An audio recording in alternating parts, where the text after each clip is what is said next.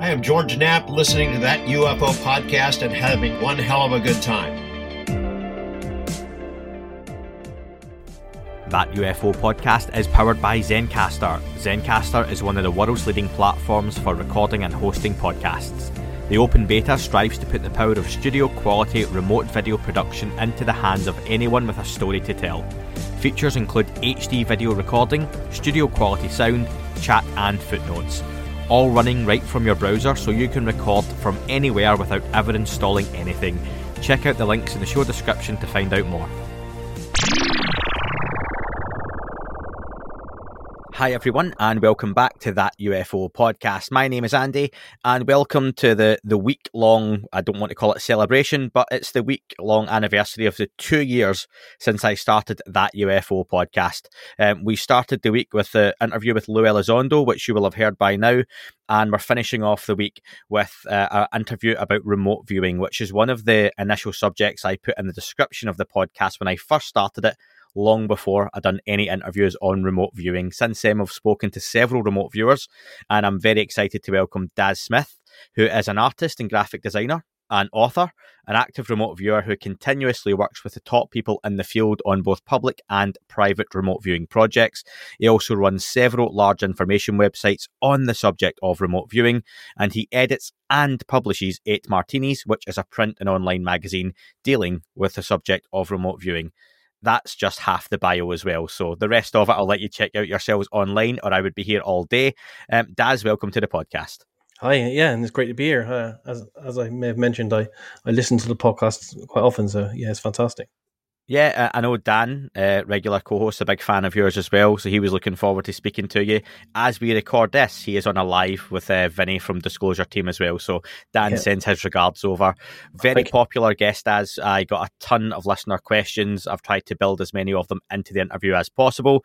We've okay. then got the listener questions section as well. We'll get through what we can, but I think I've got to start at the beginning. Uh, and we've spoken to a few remote viewers, like I've said, and people can go and check those interviews out in the archive archives, it's always a popular discussion.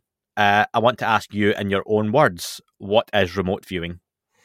Oh well, yeah. Uh, the simple answer for that is it's when a uh, an intuitive uses their intuitive ability to see outside local space. So they're allowed, you know, they essentially move their consciousness away from themselves to a remote location, uh, and they can see targets uh, which consist of uh, events, locations, life forms, objects, structures, anywhere in time and space. So you can look at not only now, but future and in past as well, yeah? We can, yes. And the past targets are very accurate. Uh, now targets are very accurate, but we do lose accuracy on looking at future targets. I'm running at probably around about 65% accuracy on looking at targets in the future at the moment. Now, I know there's a listener question at least on future targets and predictions coming up, so we'll we'll, we'll get to that. I okay. want to know, Daz, how did remote viewing first become a part of your life? I'm right in saying you began training as such at a very young age, about 10 years old. Yeah, yeah. I, I mean, I, I trained in what I call classical or psychic techniques from ten years old, and that was that was techniques like a uh, normal clairvoyance, mediumship, channeling, using all the divination methods, uh, tarot cards, crystal balls, sand reading, tea leavering. So pretty much anything I could get my hands on back then. And then uh, in 90, uh, I was very much into, uh, and I always have been into UFO research as well. And I was a local UFO researcher here in the UK uh, from around about the 1989 period when when crop circles came about. You know, we had a big explosion in the UK here, and I started getting in heavily into uh, UFO research back then, uh, collecting books and videos. And I went to a UFO conference in Leeds, uh, which was run by Quest International. And uh, they had a person on stage who played an audio tape. And it was a taped conversation with someone who claimed he was in or part of Majestic 12. And he was a remote viewer. And, you know, in this audio tape that he played live on, on stage, uh, this remote viewer was talking about how he was a psychic and he was trained by the CIA and the, Amer- the American military to essentially spy on the Russians and to go anywhere in time and space. And he tracked UFOs to their point of origin in construction using this. So, in the moment I heard that, being a semi-trained psychic anyway, I was I was hooked, and I've been uh, yeah I've been exploring this this ever since in in the 25 years since. Now, 10 years old is quite a, a, young age to start anything as, as serious as what you've done. What kind of sparked that interest at such a young a young time of your life?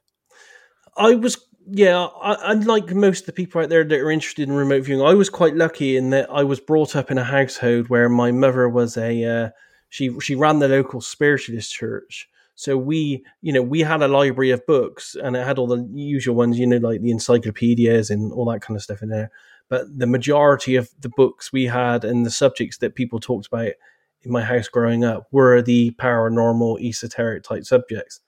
And I guess I just caught the bug from my uh, my mother's side of the family, and I was I was hooked from the age of ten. I, I remember being at you know a, a junior school at the age of ten, and going repeatedly to the shelves to get the same books, and it was free books. One was on ghosts, one was on UFOs, and one was on mysterious creatures. And I would I would you know repeat the books and then go back through them and repeat them again and keep reading them. I think a lot of listeners will share that same same sort of memory and same experience growing up as well. What was the earliest time you remember either remote viewing or a related ability or experience really catching your attention, being that kind of wow moment? Was it a family member or, or was it yourself? Oh, um, it was probably some experiences that we had growing up in the house I lived in before I live in this one now, and I've lived here for 40 odd years now. It was my parents' house. But the first house we lived in, I think I lived there to the age of seven. Uh, I, I vaguely remember that we had some very strong paranormal experiences and disturbances in the house. So it was very, very much like poltergeist type stuff. So we, the family would all be downstairs and we would hear someone up above us running in the rooms upstairs, but there would obviously be be no one there. So I think that started. Yeah, I remember that kind of stuff happening, and that must be from around about the age of five, six, and seven, I would say. And again, as a child, I'm going to ask. I've spoken to experiencers and other remote viewers. At times, you hear about traumatic events at childhood or, or injuries that spurned these things on. Is this something that has been that that came on, or was it very much a a natural ability and something you you harnessed?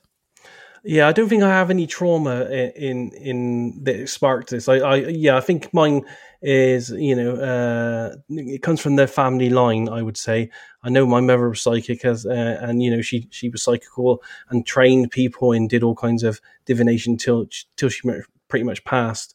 And I think I re- recollect hearing stories of my my grandmother down the line having some kind of basic skills as well. So for me, yeah, it's just a it's just a trait that's in the family line. Uh, and you know, I got a brother and sister, but I'm pretty much the only one that is uh, that followed this line. Even though I know they have some, you know, some basic ability themselves. And you mentioned it started off with tea leaves and various different types of reading, mediumship. At what point did you really move over you, have mentioned obviously remote viewing. You saw someone, yeah. and that sparked an interest.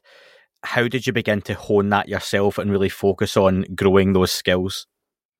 Absolutely. Well, as I said, I first heard about remote viewing in '92, uh, and then I started to look into it a bit more. But you have to bear in mind that that was in the early days of the internet, so we were all using 56k modems at 4k a second back then.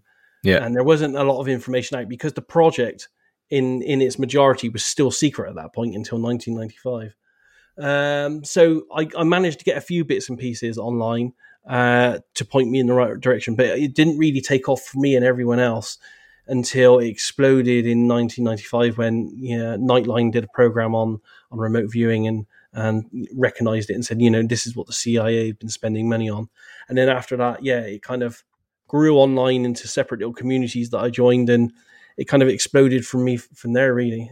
And what I found was when I was training in the classical techniques, so you know clairvoyance and all that kind of stuff, it's very archaic, very spontaneous. The process controls you, uh, and it controls the direction when you get the information, how you get it. The genius thing about remote viewing and the method that I use, which is called controlled remote viewing, is that I choose the situation. So, like, if I wanted to right now, I could say, okay, I'm going to do remote viewing right now. I could sit here with a stack of paper or, and a pen, or I, I more often use a tablet nowadays, and just do it. And I'm in control. I decide how much information I want to get, when I want to stop, and everything. So, it's a control thing, really. Classical ways I find too spontaneous. the the structured remote viewing that came out of the CIA and the military, I find way more structured for me. Now, I've mentioned on the podcast a few times uh, in terms of remote viewing, one of my early experiences as such was, was seeing the movie The Men Who Stare at Goats, which is largely fictional. It's a Hollywood film, big budget, fit, pretty funny. I, I enjoy it. However, there is a warning at the start of the film which tells you more of this is true than you would believe. Now, it remo- it does portray remote viewers as eccentric telepaths, each with almost superpowers, different techniques. Is that the case in any way? And what does an actual remote viewing session look like? Um, yeah, I mean that was a parody, um, but there is a lot of reality in there. Uh, they mixed a lot of the names up and the characters up, but they do resemble real people within the remote viewing community.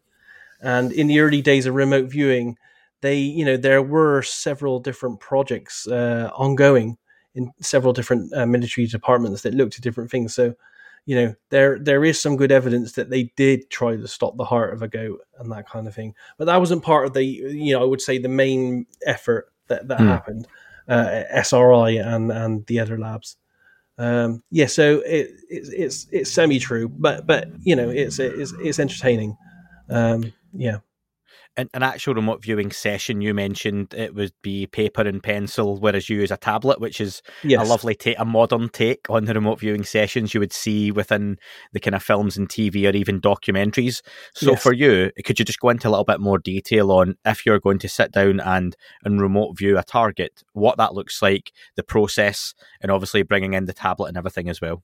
Yeah, absolutely. So what would happen is. Uh, we always work blind. So it means, you know, as a remote viewer, I know nothing about anything specific about target whatsoever.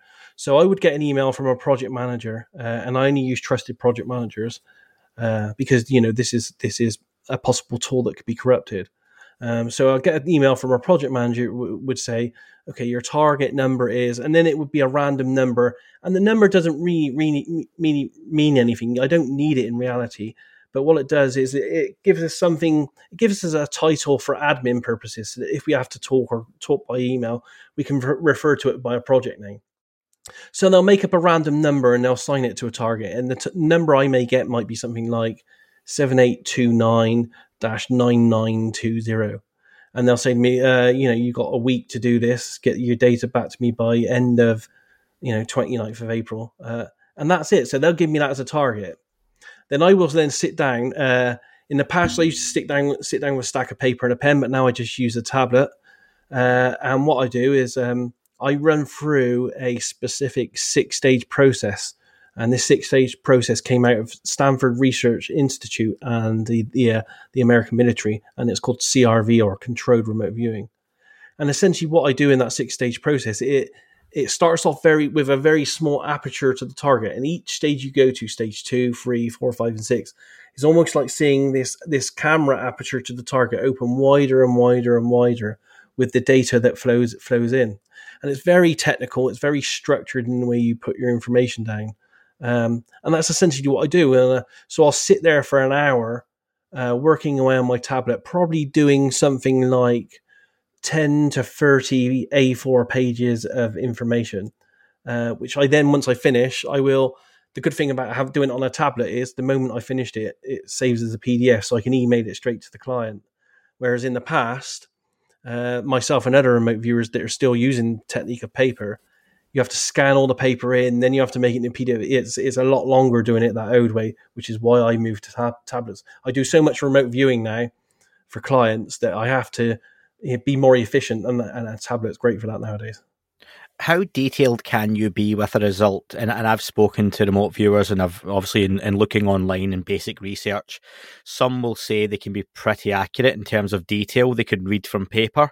Others would say it's more of a sketch and an outline where for example, I, know you've been involved as well in remote viewing what the 9 11 attacks ultimately were and you'll see people they won't draw the twin towers and the fireball but there'll be something that resembles that scene. Yeah. and it's not always that 100% how, how do you how do you distinguish that accuracy? Or is it something that just comes and goes depending on the event you're trying to view? Yeah, the accuracy does change target to target, and it, it also depends on who's tasking the target because we know there's a um, there seems to be some kind of connection at some level between the person that's created the target and the remote viewer. You know, it might be all, almost like what they call the experimenter effect. Um, but yeah, I'm myself because I've been doing this consistently now using the same technique for 25 years, uh, and I had a natural talent in the first place. Uh, I'm just lucky enough to be able to get very accurate data for targets.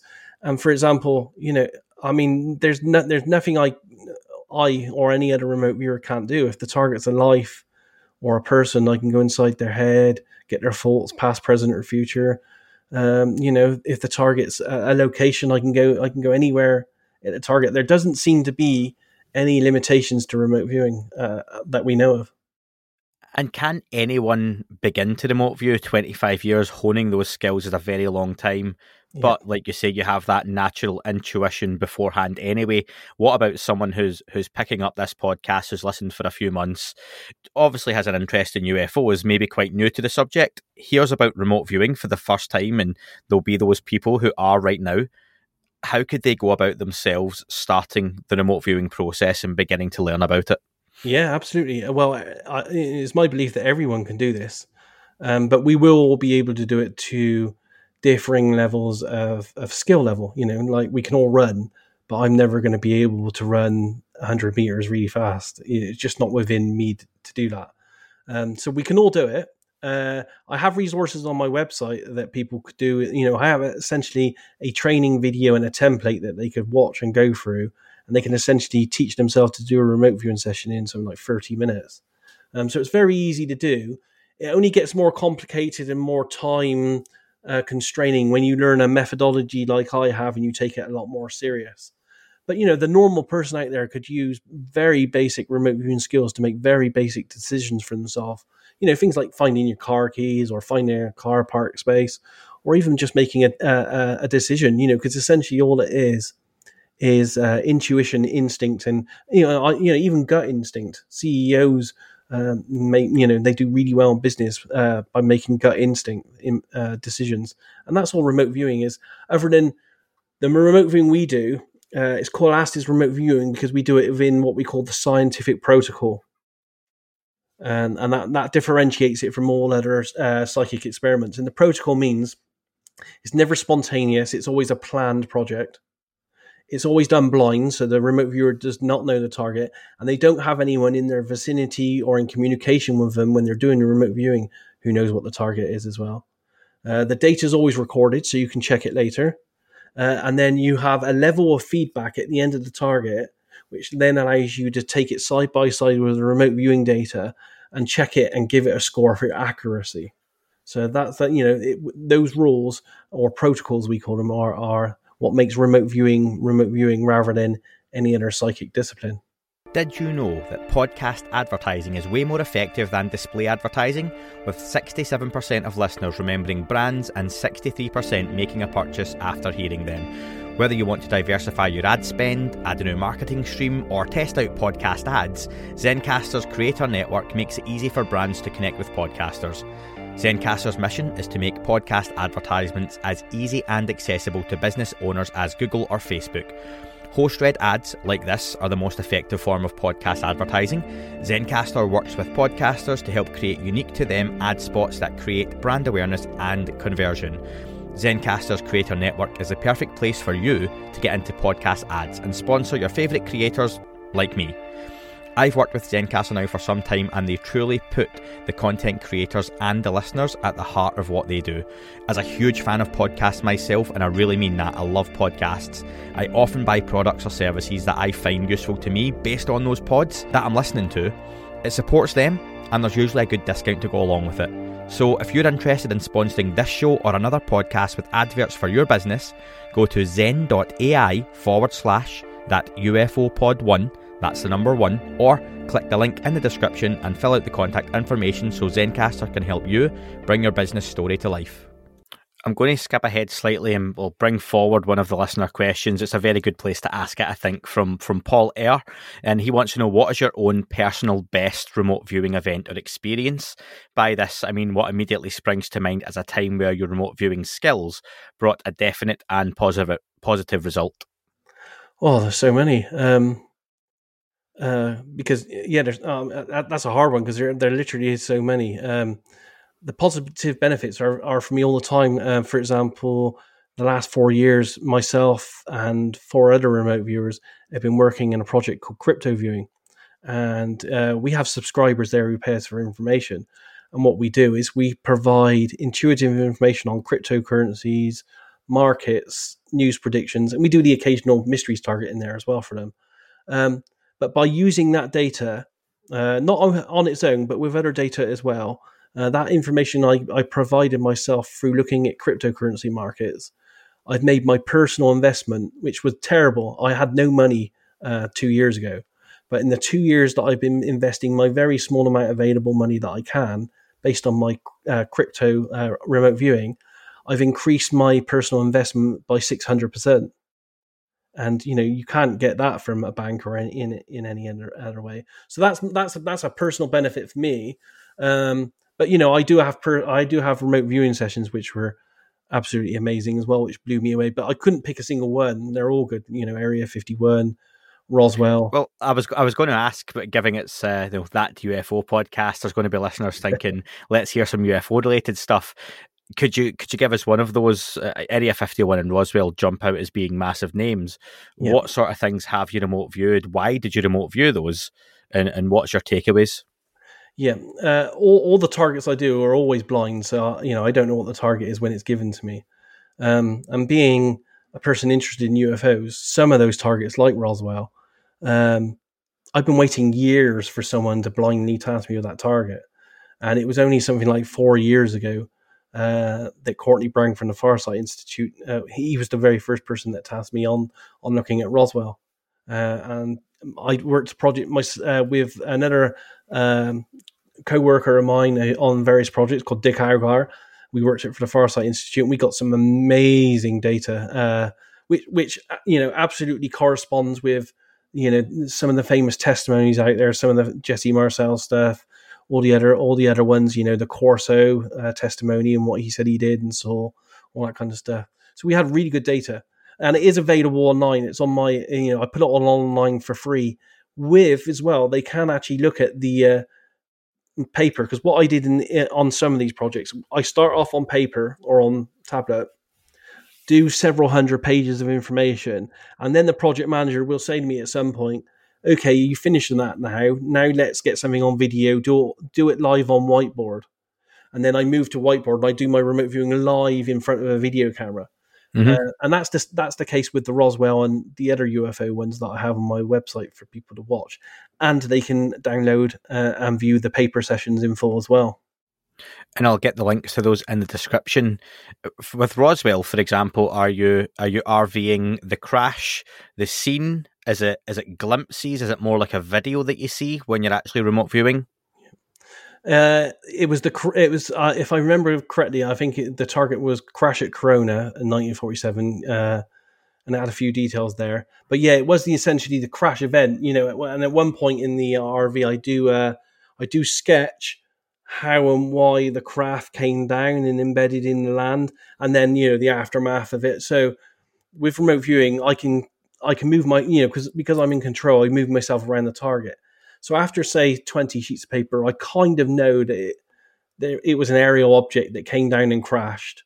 You know, I kind of built up that impression by that stage. So then I, I'm a bit like a de- psychic detective. I move myself around so that I would, if I knew it was a structure that crashed, I would then give myself a movement command, something like now move inside the structure and describe. So I would move inside it and I would describe how, you know, what went wrong, the makeup of it, the environment, and and so on. And yeah, so you know, by doing these movement commands, and I probably did five or six on that one, moving myself inside, moving myself inside the life forms to describe the life forms, and so on. Uh, by doing that, you build build up a really big general p- picture of the targets. You mentioned that you'd waited a long time for someone to to give you that target. That was when you were looking forward to remote viewing.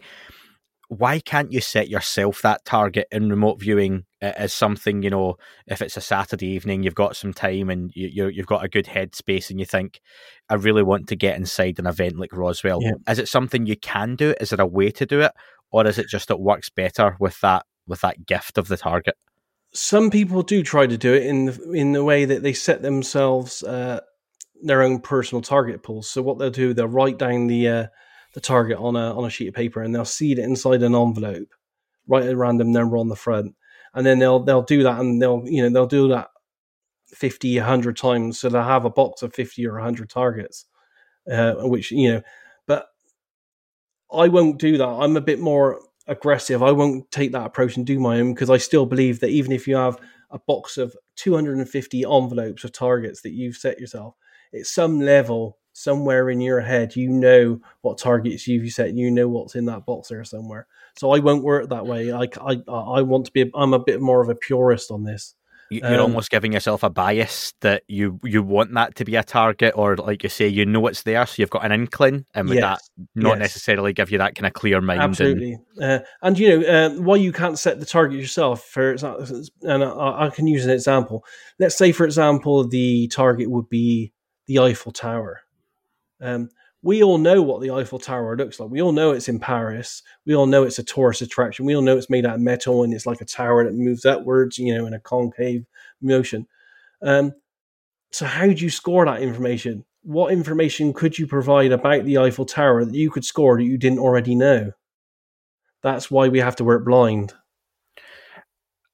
I suppose though, um, let me come back on that one as someone who, again, like uh, people ask me what uh, regularly, what event would you love to witness, and I suppose I do say Roswell. Now, I've got in my head from various TV shows, movies, books, you know, that scene being played out in different ways. As a remote viewer, though, would you say you could remote view an event that you you've never seen, the, the genuine event, or again, would that bias potentially be there because you already have seen the movies, the TV shows, and you've built up a picture beforehand? It's a good question. I think that uh, undoubtedly we can uh, remote view things that we've never ex- seen or experienced before.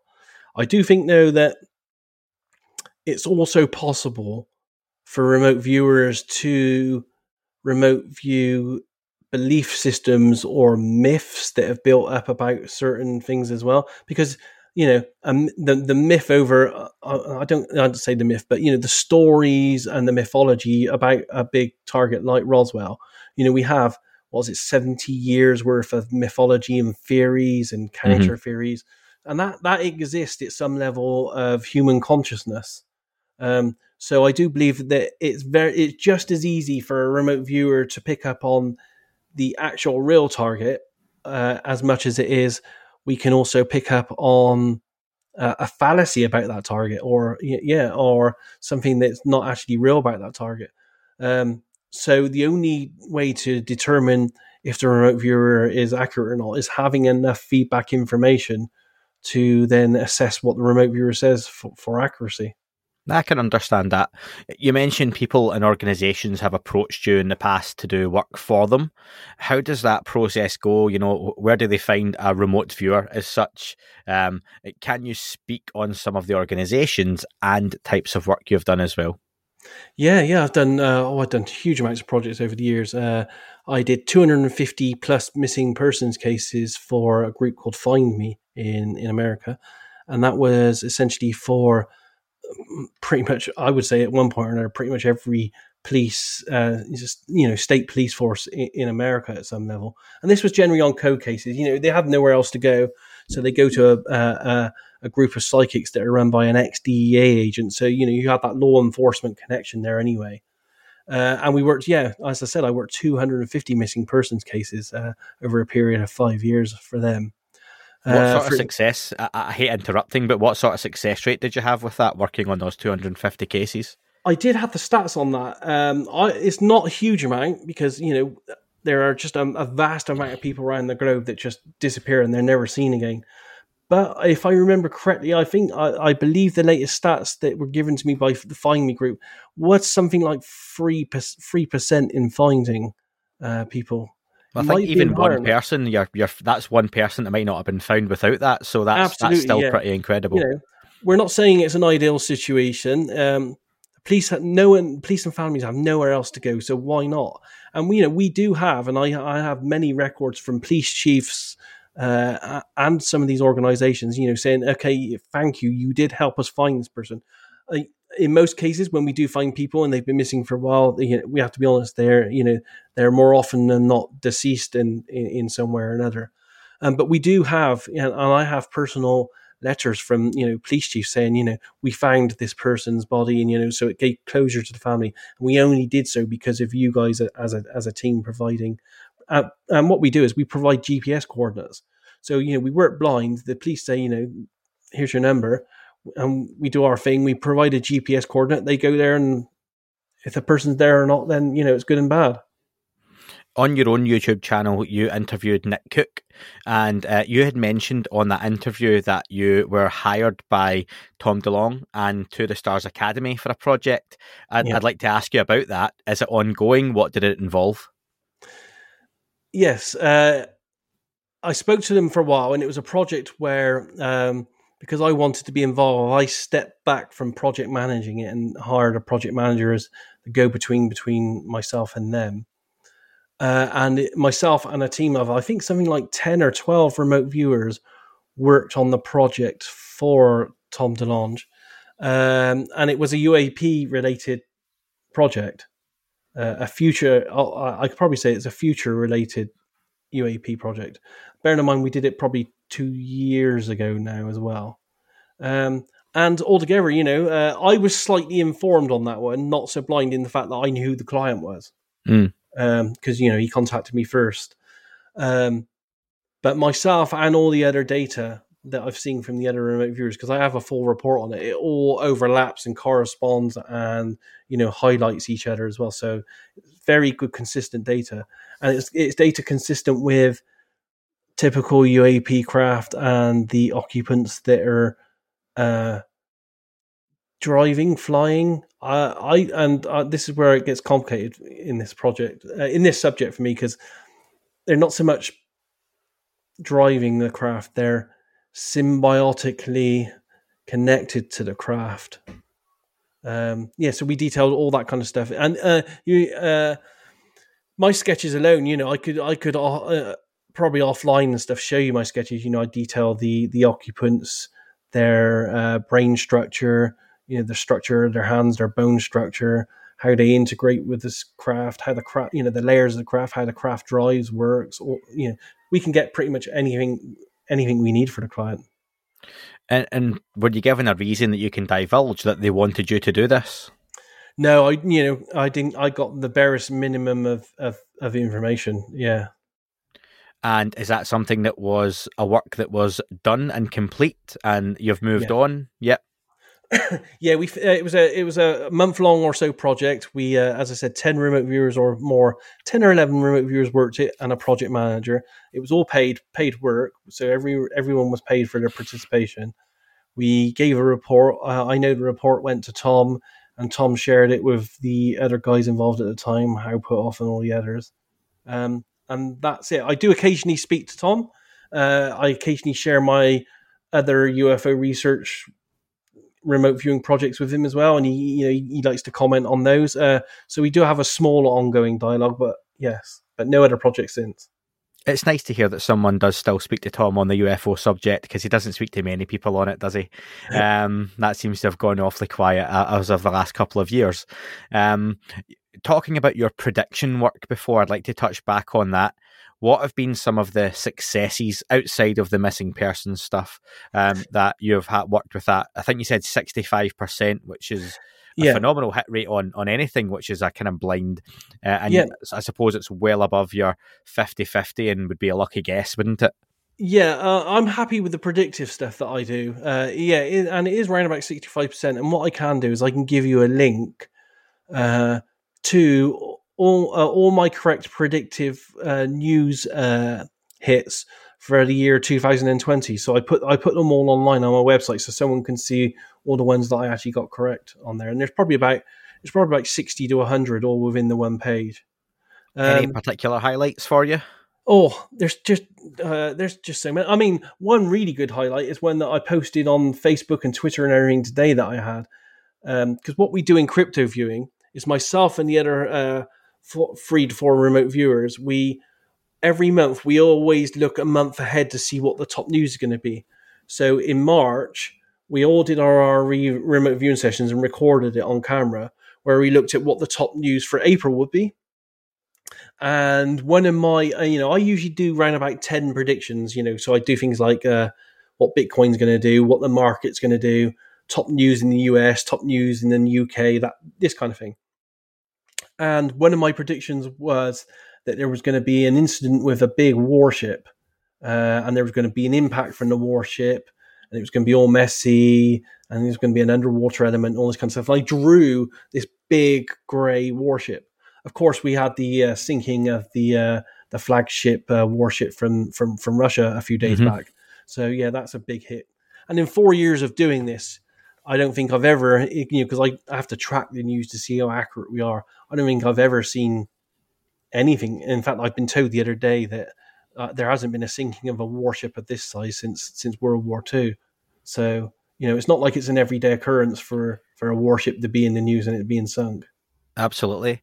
Uh, and I want to ask um, is there any issue of sensitivity as part of predicting events? Because are you potentially going to see, for example, a warship being sunk results in a loss of life?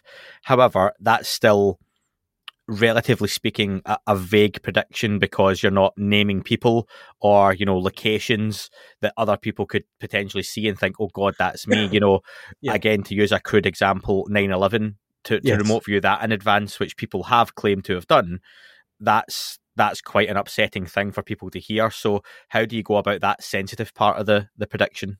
Yeah, as a business, as the crypto viewing business, we censor a lot of the material we put out.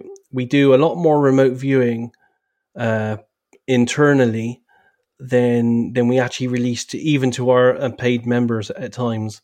Uh, for example, in 2019, uh, right into the early parts of 2020, we were doing lots of remote viewing projects when we were looking ahead at future events in the US. And it was big events like the Macy Day Parade and stuff. Uh, and we'd be getting these targets. And none of us as remote viewers would be recording any information about people, any anything on the streets or anything. We couldn't understand in 2019. We couldn't understand why in 2020 we were getting no nothing happening for the Macy's Day Parade and stuff.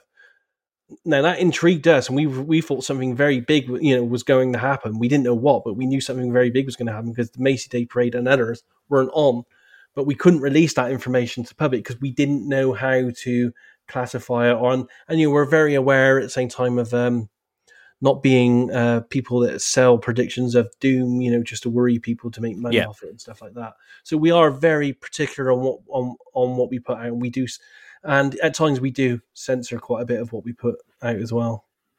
And just for anyone who forgets uh, 2020 covid kicked off hence there yes. was no one in the streets and everything no was grounded yes. yeah. at the time we didn't get that but yeah, uh, you know, and because we didn't get it and we didn't know what was going to happen, we knew something big was going to happen, but we didn't know what exactly. We just didn't know what to do with the information, so we kept it all internal. No, that that's fair. Um, I want to ask. Uh, this is one that Dan was talking to me about as well. Have you ever used training like the Monroe HemiSync Gateway experience to aid in your remote viewing or enhance those skills? Yeah, I used it for a while in my early days of training, um, and it works uh, very well. And a lot of the remote viewers that I work with and I hire on occasion, uh, and even practice with and, st- and stuff, they uh, they still use those techniques themselves. I'm at a stage now where I do like to listen to music when I remote view, which is weird, uh, but I tend to just stick any kind of classical music on. I use soundtracks, so I like the Interstellar soundtrack and I like soundtracks because they have no singing in it, so there's no words. So which I find is good because then it doesn't you know make make imagery form in my mind of from from the words. Uh, but other remote viewers, yes, they definitely uh, live and die by different hemi syncs to get them in the right state of mind. Personally, after 25 years of doing this now, I, you know, if I, well, I, I literally just sit down like I would here at this desk now, and just, I would just like, relax. I, I can internally relax myself in five seconds to get myself into the zone because 25 years of doing something, you just learn to do that. Yeah, I can appreciate the the no words thing in the music. I've got a very active imagination in mind, Yeah. and Yeah. I struggle to to even you know trying you know human initiated contact CE five whatever it might be. I've always said on the podcast one day I'll try it properly, and and Dan's always telling me to, but I struggle to go outside and clear my head and look up and concentrate for that long. So, Yeah. what what kind of advice do you give to someone like me who's who's trying to do that and clear their head? I would give any everyone the advice just for better health uh, and for anything to do with remote viewing and psychic work. Uh, any form of basic meditation is it's key. I would yeah I would see key to my development. Uh, I did a lot of meditation for many years before I got into the remote viewing side of things, uh, and the experiences I had for doing normal meditation and the, the realms you see, the life forms you see, and just getting to know yourself uh, in your body and feeling it relax and stuff. It's just so beneficial on so many levels, and it's so easy to do. You know, there's videos, apps, courses all over the place for doing this now. So there's there's no real excuse really to take, you know, to not take ten minutes out to to meditate. And you know, it doesn't have to be an hour long meditation. You literally can do it for 10, 15 minutes at a time, and it'd be hugely beneficial for you. Do you feel there's any link between remote viewing as a practice and things like astral projection, or you hear people talking about downloads and receiving downloads from entities? Yeah, I think it's all it's all uh, how I class what we do with remote viewing and everything else I did in the past with the you know with the clairvoyance and channeling and mediumship. Uh, I see it like a you know it's not there's no uh, delineation between all this. It's just like a huge spectrum of frequencies, if you can imagine that way, or a huge spectrum of colors. And you know where you just progress or move between the these frequencies or colors. Yeah, uh, that's the easiest way I can I can say it really. Some have spoken about encountering other entities whilst they remote view, uh, especially when they're remote viewing space and putting themselves out there. Have you ever encountered anything like that? You mentioned the Roswell remote viewing, and Yeah. you you moved yourself into the bodies of other life forms. That is all for this week's show. Thank you very much for listening. Please remember to leave the podcast a review on your chosen platform. You can like, retweet, and subscribe. That would all be very much appreciated. The shows are being uploaded onto YouTube as we speak more and more. You can sign up at patreon.com forward slash that UFO podcast to access the shows ad free as well. Please get in touch on Twitter, Facebook, Instagram, that UFO podcast. Of course, on Twitter, it's at UFO UAPAM. And again, folks, as always, keep looking up. You never know what you might see.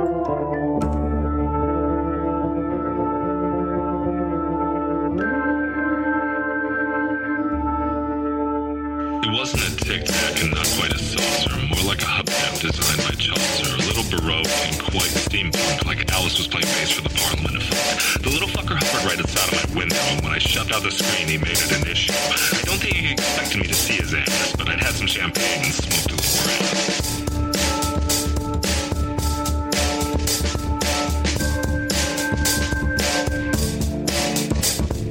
Meditative game of state full on meta. Can't imagine how it could have been any better. The stairs and there he was. Like, you awake? I was about to abduct you, cuz.